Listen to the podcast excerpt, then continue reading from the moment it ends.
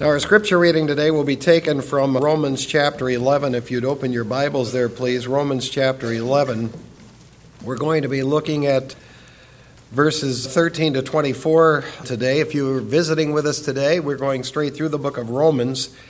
In verse 1 of chapter 11, you'll notice Paul says, "I say then," and then he says the same thing again in verse 11, "I say then." Now, in the first verse of the chapter, he was talking about the fact that God has not cast away Israel.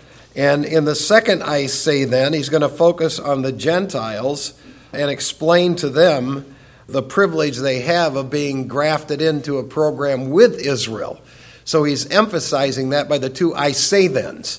Now you'll notice as we begin reading in verse 13, "But I'm speaking to you who are Gentiles, inasmuch then as I am an apostle of Gentiles, I magnify my ministry, if somehow I might move to jealousy my fellow countrymen and save some of them. For if their rejection is the reconciliation of the world, what will their acceptance be but life from the dead? If the first piece of dough is holy, the lump is also. And if the root is holy, the branches are too. But if some of the branches were broken off, and you, being a wild olive, were grafted in among them and became partaker with them of the rich root of the olive tree, do not be arrogant toward the branches. But if you are arrogant, remember that it is not you who supports the root, but the root supports you. You will say then, branches were broken off so that I might be grafted in. Quite right, they were broken off for their unbelief, but you stand by your faith. Do not be conceited, but fear." We'll just pause here a minute in verse 20. Notice what we stand in, our faith, not our works. We stand in our faith. In fact, their unbelief had a lot of works. So just observe that there when you're looking at verse 20. We stand in a relationship with God by our faith, but do not be conceited, but fear, for if God did not spare the natural branches, he will not spare you either. Now, I want to point out something about the pronoun "you." It's singular. What God is doing here is he's describing two programs, one with Israel, one with the Gentiles. He's using the singular pronoun "you" to refer to the Gentile program. In fact, it's impossible for God to cut off a relationship with a believer in Jesus Christ because we're already linked to Jesus Christ forever. So he's discussing two types of programs, a program that he has for Israel, a program that he has for Gentiles that is non-Jewish. In verse 22, he says, "Behold then the kindness and severity of God to those who fell severity, but to you," that is to you the Gentiles, "God's kindness, if you continue in his kindness, otherwise you," that is the Gentiles, "also will be cut off. And they also, if they do not continue in their unbelief," and there again's the issue, it's faith, which is what the Jews don't have. They don't have faith in Christ, "will be grafted in, for God is able to graft them in again. For if you were cut off from what is by nature a wild olive tree and were grafted contrary to nature into a cultivated olive tree, how much more will these who are the natural branches be grafted into their own olive tree?" Now, we just sang earlier, we're marching to Zion. We're not marching to Zion. Israel's marching to Zion. We're looking forward to going to heaven because there are two programs. You have a program for national Israel, and you have a program also for those that are non-Jewish people, and we're actually singing songs about that with that in mind this morning. That's how Brian has selected them. May God add his blessing to the reading of that text. It's a powerful text we just read and the exposition of it later. Will you join with me, please, in prayer? Heavenly Father, we bow before thee today and thank you for your goodness, for your greatness, for your grace. We thank you for including us into a program that obviously you've designed for Israel. We thank you for giving us the opportunity to be grafted in to a relationship with you through faith in the Lord Jesus Christ. And Lord, when we read a passage of Scripture like this, we cannot help but be moved to pray for Israel. She's a land that's filled with a lot of religion. There's religious Judaism, there's Sunni Islamism, fills that land. And both of those systems are systems of religious works. So we especially pray for Israel in light of this text, that she would realize that the key to a relationship with you is not through her religious works, but through the Lord Jesus Christ. Lord, we see in this passage in Romans that we're supposed to be people who make other people jealous because of our relationship with you. We pray that you would make us become that individually and also as a church collectively. We pray that our relationship would be such with you that it would be so dynamic that other people would want what we have. We pray for the sick of this church, Lord. We have many who are very, very sick in this church, and that's not some delusional hypochondria. We pray for Barb DeVries and Vic Fitzsimmons and Florence Glidden and Margie Johnson, just to name some. We pray that you would please help them and please heal them. We pray for those that are discouraged and troubled, that you would stabilize them. We pray for those who have needs, whatever they may be, that you would supply them. We pray for this country. We pray for our leaders. We pray that you would save them, that you would turn your minds to ways that would enable them to make decisions that would benefit thy people. And Lord, as we look for the conclusion of this church age, we would pray that you would come get us soon. In Jesus' name, amen. When we lived out west in Idaho, in the Rocky Mountains, I took a real interest in going deep into those mountains by foot and by horse. I enjoyed going in there alone, and I enjoyed going in there with other people. Fact of the matter is, every year people die in those mountains, so I took some courses that were very helpful for me when I was there. I took a course on how to trailer load a horse, how to take a horse that's never been in a can like a trailer, and how to walk them into that trailer. I took a course on packing horses, how to use Decker saddles and sawbuck saddles, and I learned a lot about diamond hitch knots and basket hitch knots. In fact, there was a guy when I was taking that course who said there's a guy in Idaho Falls who used to run 20-mule team in Death Valley of mules, and he said this guy could tie knots. I said, I want to go see the guy. He was an old man. We went to his house. Mary and I drove to Idaho Falls one day. I knock on his door. He comes to the door. I said, are you the guy that were in Death Valley? I said, I have a bunch of questions I'd like to ask you. He goes, oh yeah, I spent a lot of years in Death Valley running a 20-mule team group of animals. So I said, well, how did you tie that diamond hitch? He said, come on out to my shop. He had a full mannequin of a horse. He took that thing. I'm telling you, I've never seen a guy who could tie a diamond hitch so fast in all my life, but it was just incredible to watch this old man with his skills work at that. I took a course on mountain survival and backpacking. That was important because I needed to learn that. I had a guy in our church in Idaho who was a medical doctor, and he came to me one Sunday. He said, look, there's going to be a course for doctors on mountain medical treatment at Idaho State University. Would you like to go? Because I can get you in. I said, absolutely, I'd like to go. So on the day of the course, I probably was the only non-doctor in attendance. They used some medical terms I didn't fully grasp, but I gleaned a lot from that course. The vast majority of things that they were sharing I could really get. And of course, one of the things they kept stressing in this medical course is tell the people that cotton kills them. Don't wear cotton when you go in the mountains because it'll kill you. You'll start hiking up a mountain, you'll start perspiring, it doesn't breathe, then you're going to get chilled, you go into hypothermia, you end up dying.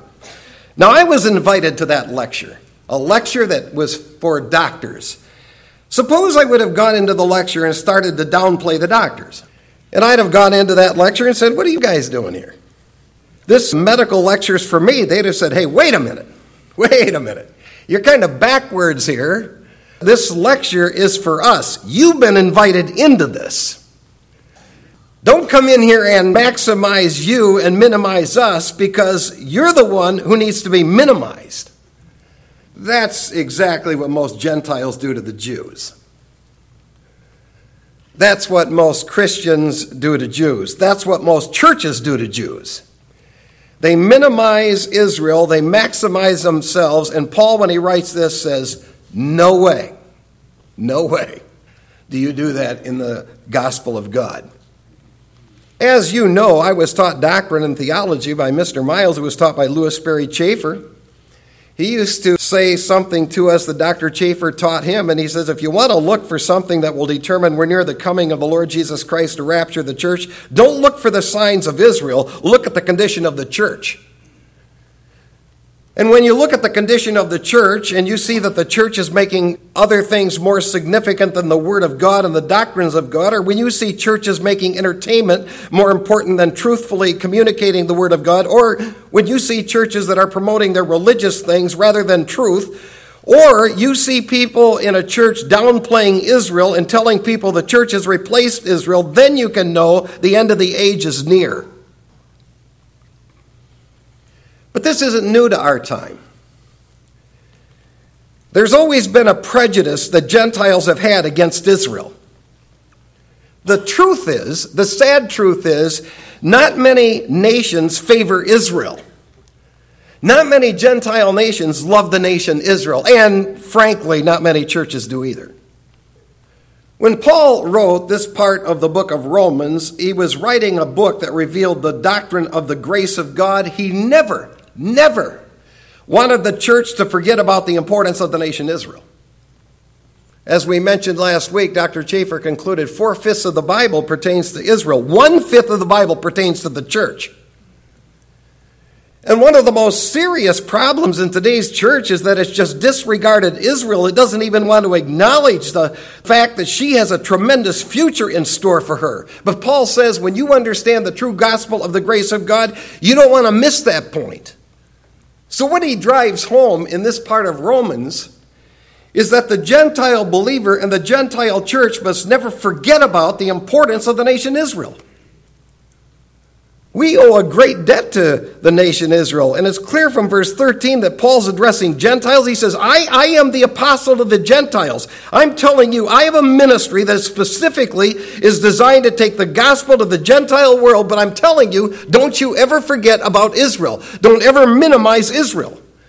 So what we have here is we have the key teacher and theologian concerning God's program with the Gentiles, who's the Apostle Paul, and this key theologian and teacher of the Gentiles is saying, don't you ever forget about Israel.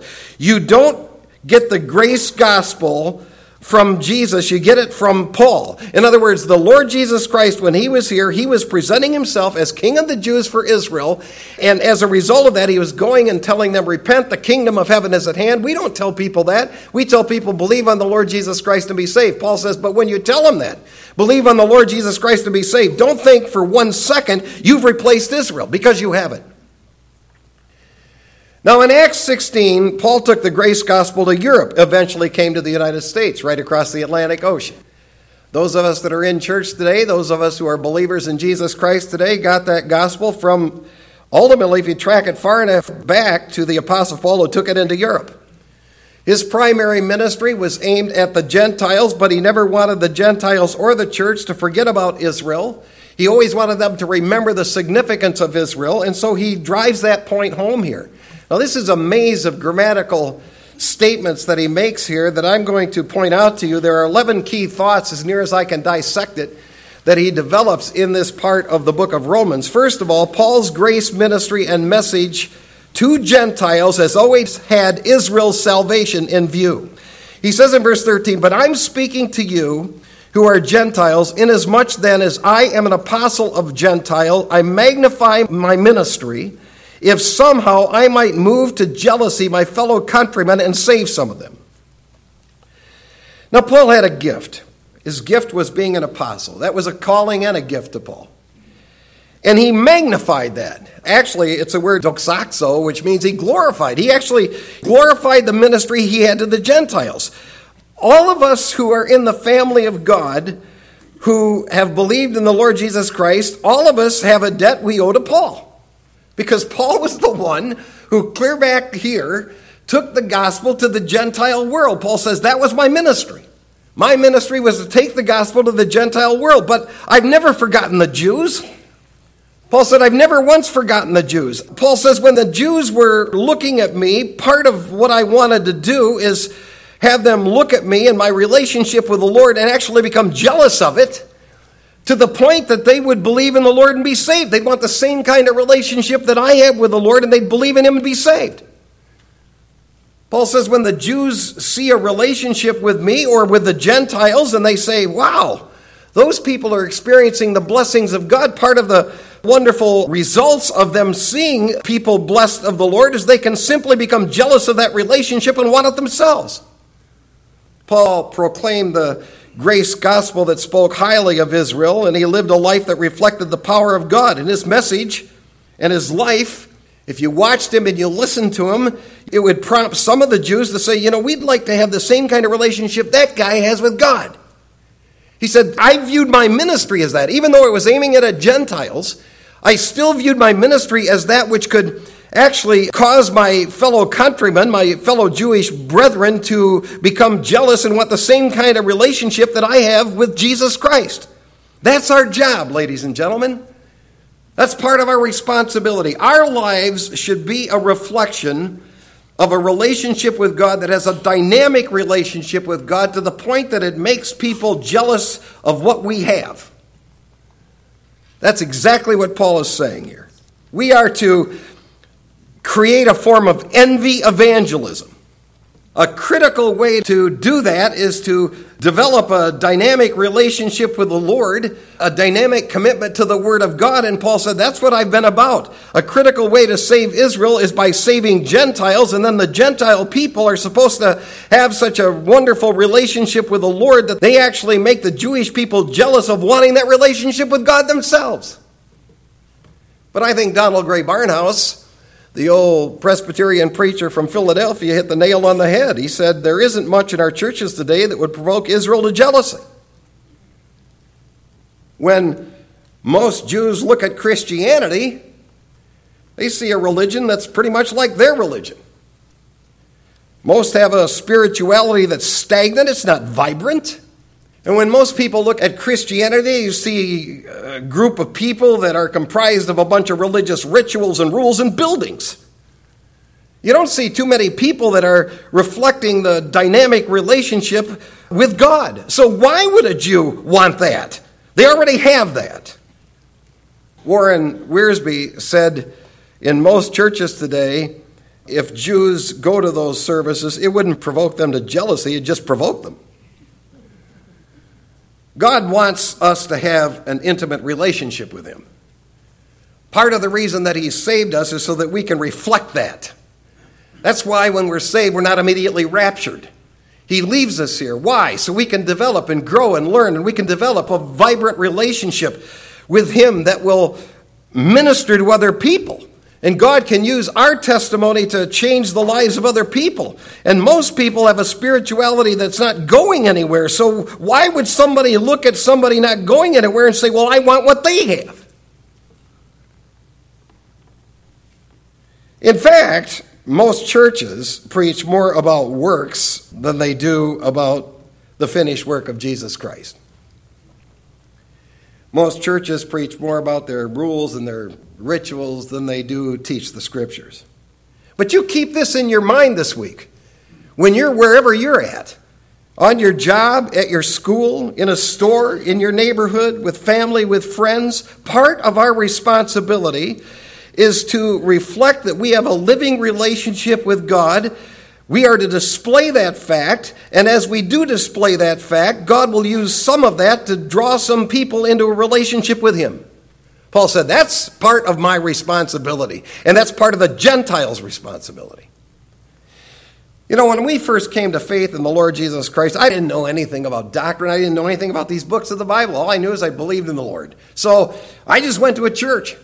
And toward the end of the service of this one church, this music started playing, and these ladies started waving their hands, and they stepped out in the aisle, they started swaying, and I said, I don't know what these people have, but whatever it is, I don't want it. And I said to Mary, let's get out of here. And out the door we went. They weren't reflecting the power of God. They didn't even reflect the fact they had sound minds. They looked like they were emotional, sensational people that were just drifting all over the place. Well, Paul says you are to be the kind of people that actually reflect you have a serious relationship with the Lord, and as you do reflect that, then that will move some to believe in the Lord. So there's his first thought. His second thought is Israel's rejection of Jesus Christ means reconciliation with God for the rest of the world. Then her eventual reception means life from the dead. Verse 15, for if their rejection is the reconciliation of the world, what will their acceptance be but life from the dead? Therefore, verse 15 elaborates on the fact that at the present time, Paul's ministry is aimed at taking the gospel to the Gentile world.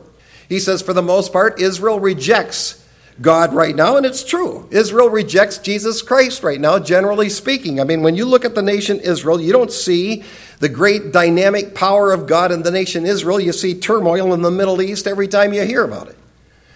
But if God reconciled Gentiles to himself, I mean, if God took the time to bring people like us into a relationship with him, Paul says, you need to understand this. Eventually, he's going to bring that nation back to life. Eventually, he's going to take the nation that he's temporarily cut off the program with, and he's going to raise them back up.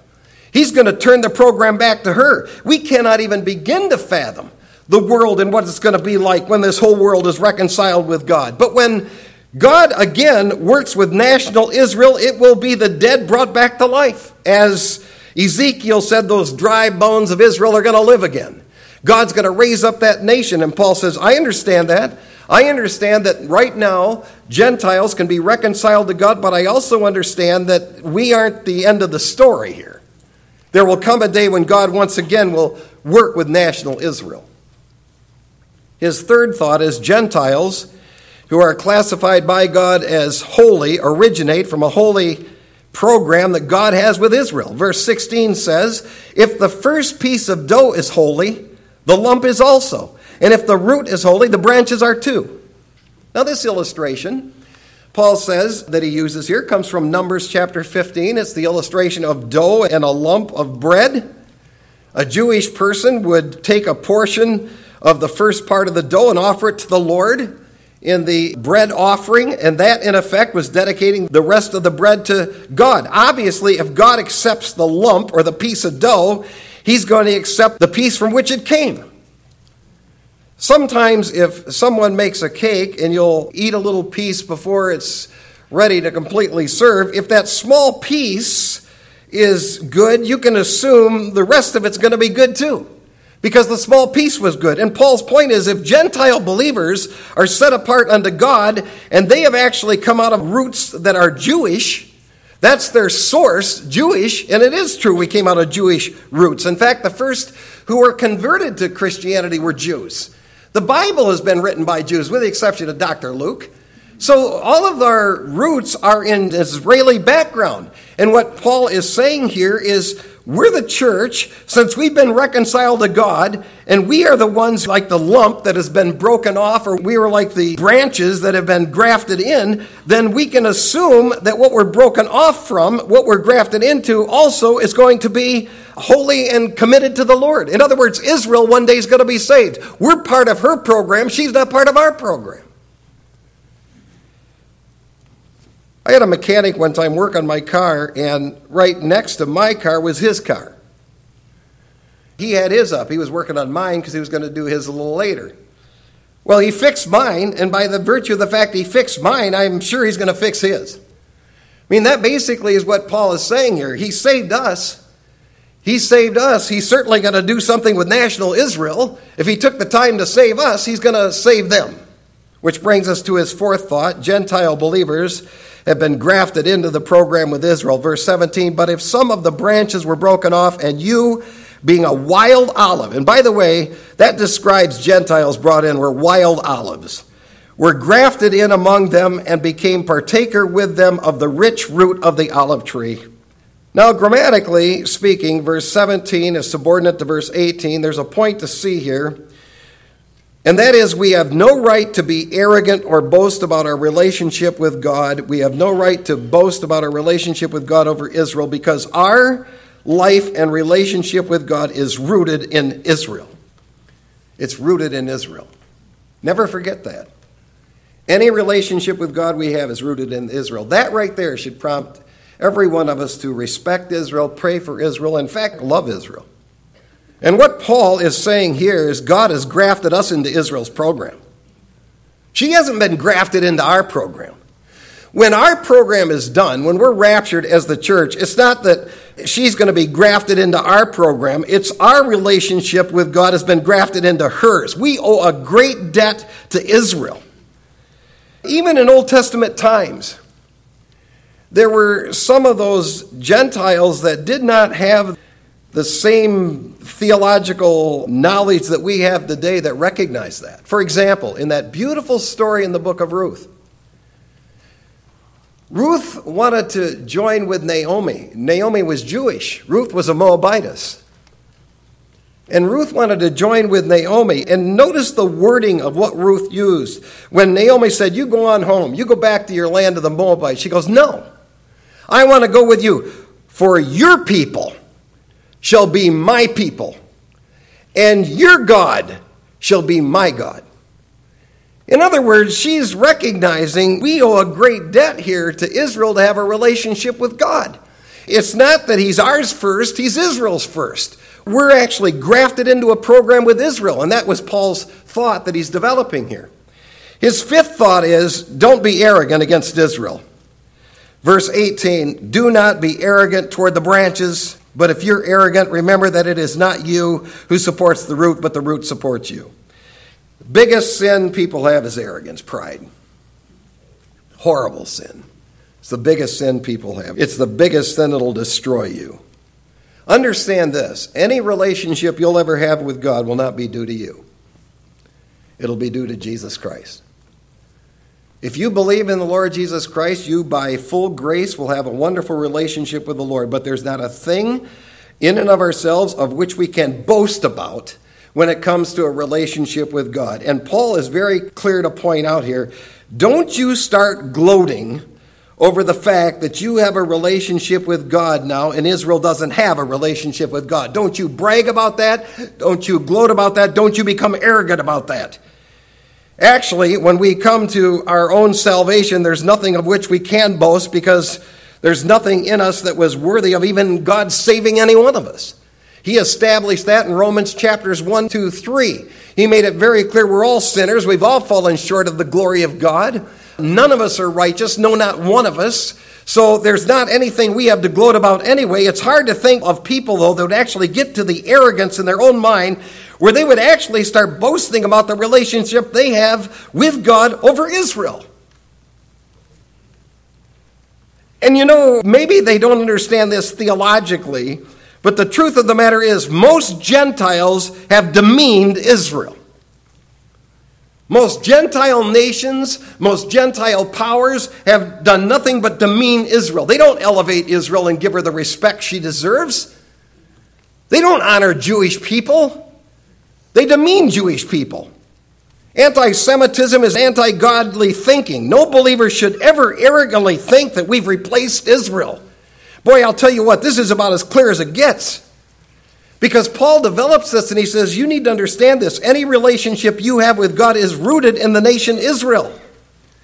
And when the Lord Jesus Christ was here on earth, he said to the Samaritan woman, you worship what you do not know. We worship what we do know, for salvation is from the Jews. That's what Jesus Christ said. Salvation is from the Jews. Our salvation is rooted in Israel. So don't ever be arrogant. And if you are discussing with someone who all of a sudden is speaking arrogantly and defiantly against Israel, you tell them, shut their mouth. You don't know what you're talking about. Everything we have in our relationship with God's connected to Israel. It came through Israel. That's what Paul's developing here. Now, he's developing a grace gospel that he's taking to the Gentile world, but he certainly wants to drive home the theme, don't you ever minimize Israel.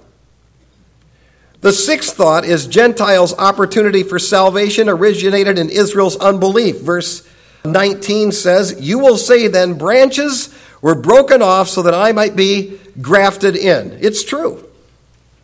It's true. Because of unbelief of the nation Israel, Jesus came to Israel. He came to his own. His own didn't receive him. We learn that from going through the Synoptic Gospels. And it's true that he temporarily broke off the program with Israel and grafted us in. And it's true that the reason why God cut off the program with Israel was so that Gentiles could be brought into the family. And I want you to grasp this point. We're not in the family of God because we're so great. We're in the family of God because we've been grafted in through faith in Jesus Christ. But God did have a plan that included us. He did have a plan for Israel. He did have a plan for individual Gentiles, but he makes it very clear. Don't think for one second the tree's been chopped down. It hasn't been chopped down. The tree that you've been grafted into still stands. In other words, God did not chop down the tree and put an end to Israel to get us in there. He just basically has grafted us in temporarily to his plan. Which brings us to the seventh thought. Gentile salvation is based on belief in Christ. Notice verse 20. Quite right, they were broken off for their unbelief. See, they wouldn't believe in Jesus Christ, but you stand by your faith. Do not be conceited.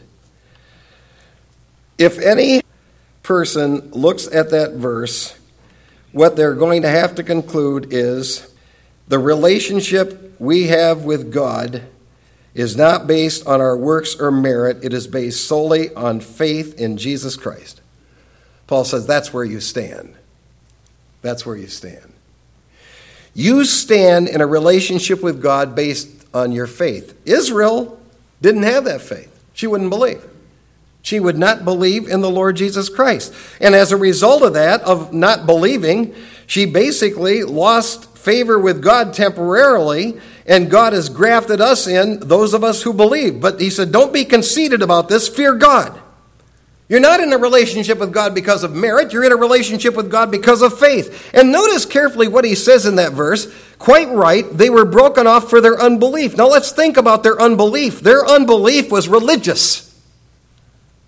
I mean, these people had a religion that was second to none. Their unbelief was formal. They had formal rituals that they went through continually at the temple in Jerusalem. I mean, they went through all kinds of formalities and rituals. Their religion was based on works. They even came up with a code of works that if you kept this code, and if you didn't do this, and if you did do this, you'd have a relationship with God. So when you think of unbelief, don't think of the fact that they weren't religious and weren't people that had a bunch of religious works. They had all of that. They wouldn't believe in Jesus Christ. It's just like people today. They really think they're going to work their way to God. I'm going to get before God, and there'll be these scales, and boy, you put my works on one side and his righteousness on another, and then he's going to say, well, come on in, you weren't so bad. They really believe that. They arrogantly think that way. They think their works are going to somehow measure up to the righteousness of God. That's what Israel did. Israel still thinks that way, that somehow by their works they can manipulate a relationship with God. They can earn it. And Paul says, quite right, they've been cut off, all right, because they wouldn't believe in the Lord. You stand in your relationship with God through faith. Which brings us to the eighth thought. If God did not spare Israel, he will not spare the Gentiles if they become arrogant. Verse 21, for if God did not spare the natural branches, he will not spare you either. Now, as I pointed out in Scripture, the pronoun you is singular, so we're talking about a singular program. He's talking about two singular national programs, one with Israel, one with the Gentiles. And he's basically saying if God was willing to stop a program with Israel, who was the root of everything connected to him, you can be sure of this, he'll stop a program with Gentiles just as fast if they all of a sudden become arrogant. And they all of a sudden began to move away from him. If people on this earth could boast about the grace and mercy and blessings of God, it would be Israel. And God did things for her he's never done for any other nation in the world. He's never, as we mentioned before, parted a sea for any other nation like Israel. He's not done those plagues for any other nation like Israel. I mean, no other nation has ever gone to war and say, let's walk around a city, blow trumpets, and the walls will fall down. I mean, he's done those things for the nation Israel. If God would cut off a program with Israel, you can be certain if a Gentile world becomes arrogant against God, he'll cut off that international program with Gentiles just as fast. And I think, ladies and gentlemen, we are probably nearing the point when there will be a major cutting off, because at the rapture of the church, what ultimately is going to happen is the whole program with the Gentiles is coming to a conclusion, and he's going to start hammering Gentile nations. Which brings us to his ninth thought. Gentile grace age believers needs to know about the kindness and severity of God. Notice verse 22. I'm not the one writing this, by the way. Behold, then the kindness and severity of God. To those who fell, severity, but to you, God's kindness. If you continue in his kindness, in his grace, otherwise you also will be cut off. People need to know there are two sides to God. Man, this is just being lost. People need to know there are two sides to God. He's not just the God of love and grace. He is that, but that's not all he is. He's also a God of justice and judgment. There is a heaven, there is a hell. And people need to understand that. Every person needs to understand that if one persists in believing in the Lord and developing in the grace of God and fearing God, they will experience wonderful, wonderful blessings all the way through their lives. They'll experience things they wouldn't have experienced without that. If, on the other hand, they become arrogant, we don't need God. We don't need his word. He can cut off his program with Gentiles and go back to Israel again. And a key to this, obviously, is mentioned there in verse 22, continue. It's the word remain. It's the word abide. Remain in that close relationship with the Lord that's focused on the grace of God by faith. You continue in that. You have nothing to worry about. Now, God will not ever send a child of God to hell.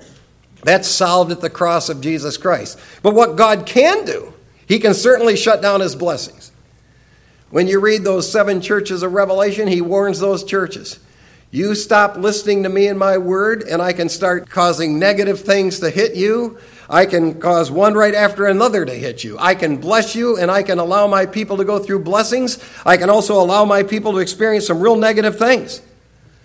Now, from a pure eschatological standpoint, God's not going to cut off his program with the nations until after the rapture of the church, and that will be a major turning point, from offering grace to Gentiles to pouring out wrath on Gentiles. But he can intervene right now in Gentile settings and cut off his grace blessings if people ultimately don't stay faithful to him.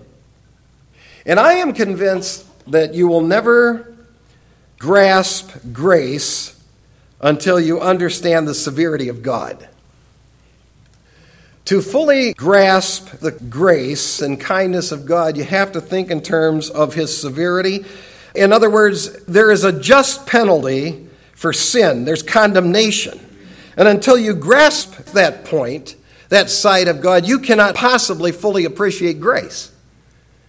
Because when you realize there's just penalty and payment for sin, and then you realize Jesus Christ took all of my sin on himself and washed it away at Calvary, you can't possibly grasp grace until you understand that side of God.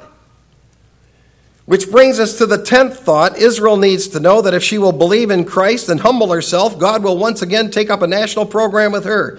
Verse 23, and they also, if they do not continue in their unbelief, will be grafted in, for God is able to graft them in again. Boy,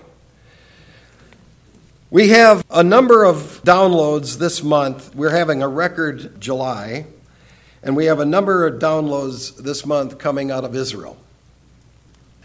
And I want to say this to our Jewish friends who perhaps are listening to this in Israel or anywhere else in the world for that matter. If you will believe in the Lord Jesus Christ, and you will embrace him as your God, Savior, Messiah, King, you will immediately and instantly be put back into a wonderful relationship with your God. That can happen to you right now. You can believe in the Lord Jesus Christ and be put into a wonderful relationship with your God. It's by faith. It's by faith. It's not by your religious works. It's not by your religious rituals. It's by faith. Call on the Lord Jesus Christ. Turn your life to him, ask him to take over your life, and wonderful blessings will come your way right now. Which brings us to his final thought. God has done so much for wild Gentiles, he certainly is going to graft in the natural branches. In verse 24, for if you were cut off from what is by nature a wild olive tree and were grafted contrary to nature into a cultivated olive tree, how much more will these who are the natural branches be grafted into their own olive tree?